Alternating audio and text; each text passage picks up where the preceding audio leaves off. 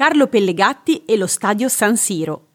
Giornalista, voce ufficiale di tutte le telecronache delle partite del Milan, andate in scena dal 1983 fino a quella del 20 maggio 2018 e paladino indiscusso dei colori rossoneri, è noto al pubblico per le sue telecronache ed interviste appassionate e poco imparziali, in cui chiama i calciatori del Milan attraverso numerosi e fantasiosi soprannomi. Nato a Milano nel 1950, in un'intervista racconta gli esordi della sua passione, è stato mio padre che mi ha portato a San Siro le prime volte. Andavamo sempre insieme allo stadio e siamo stati abbonati in tribuna centrale per anni. Poi ho continuato per conto mio a seguire il Milan, anche in trasferta, e quindi sono milanista certamente per origini familiari.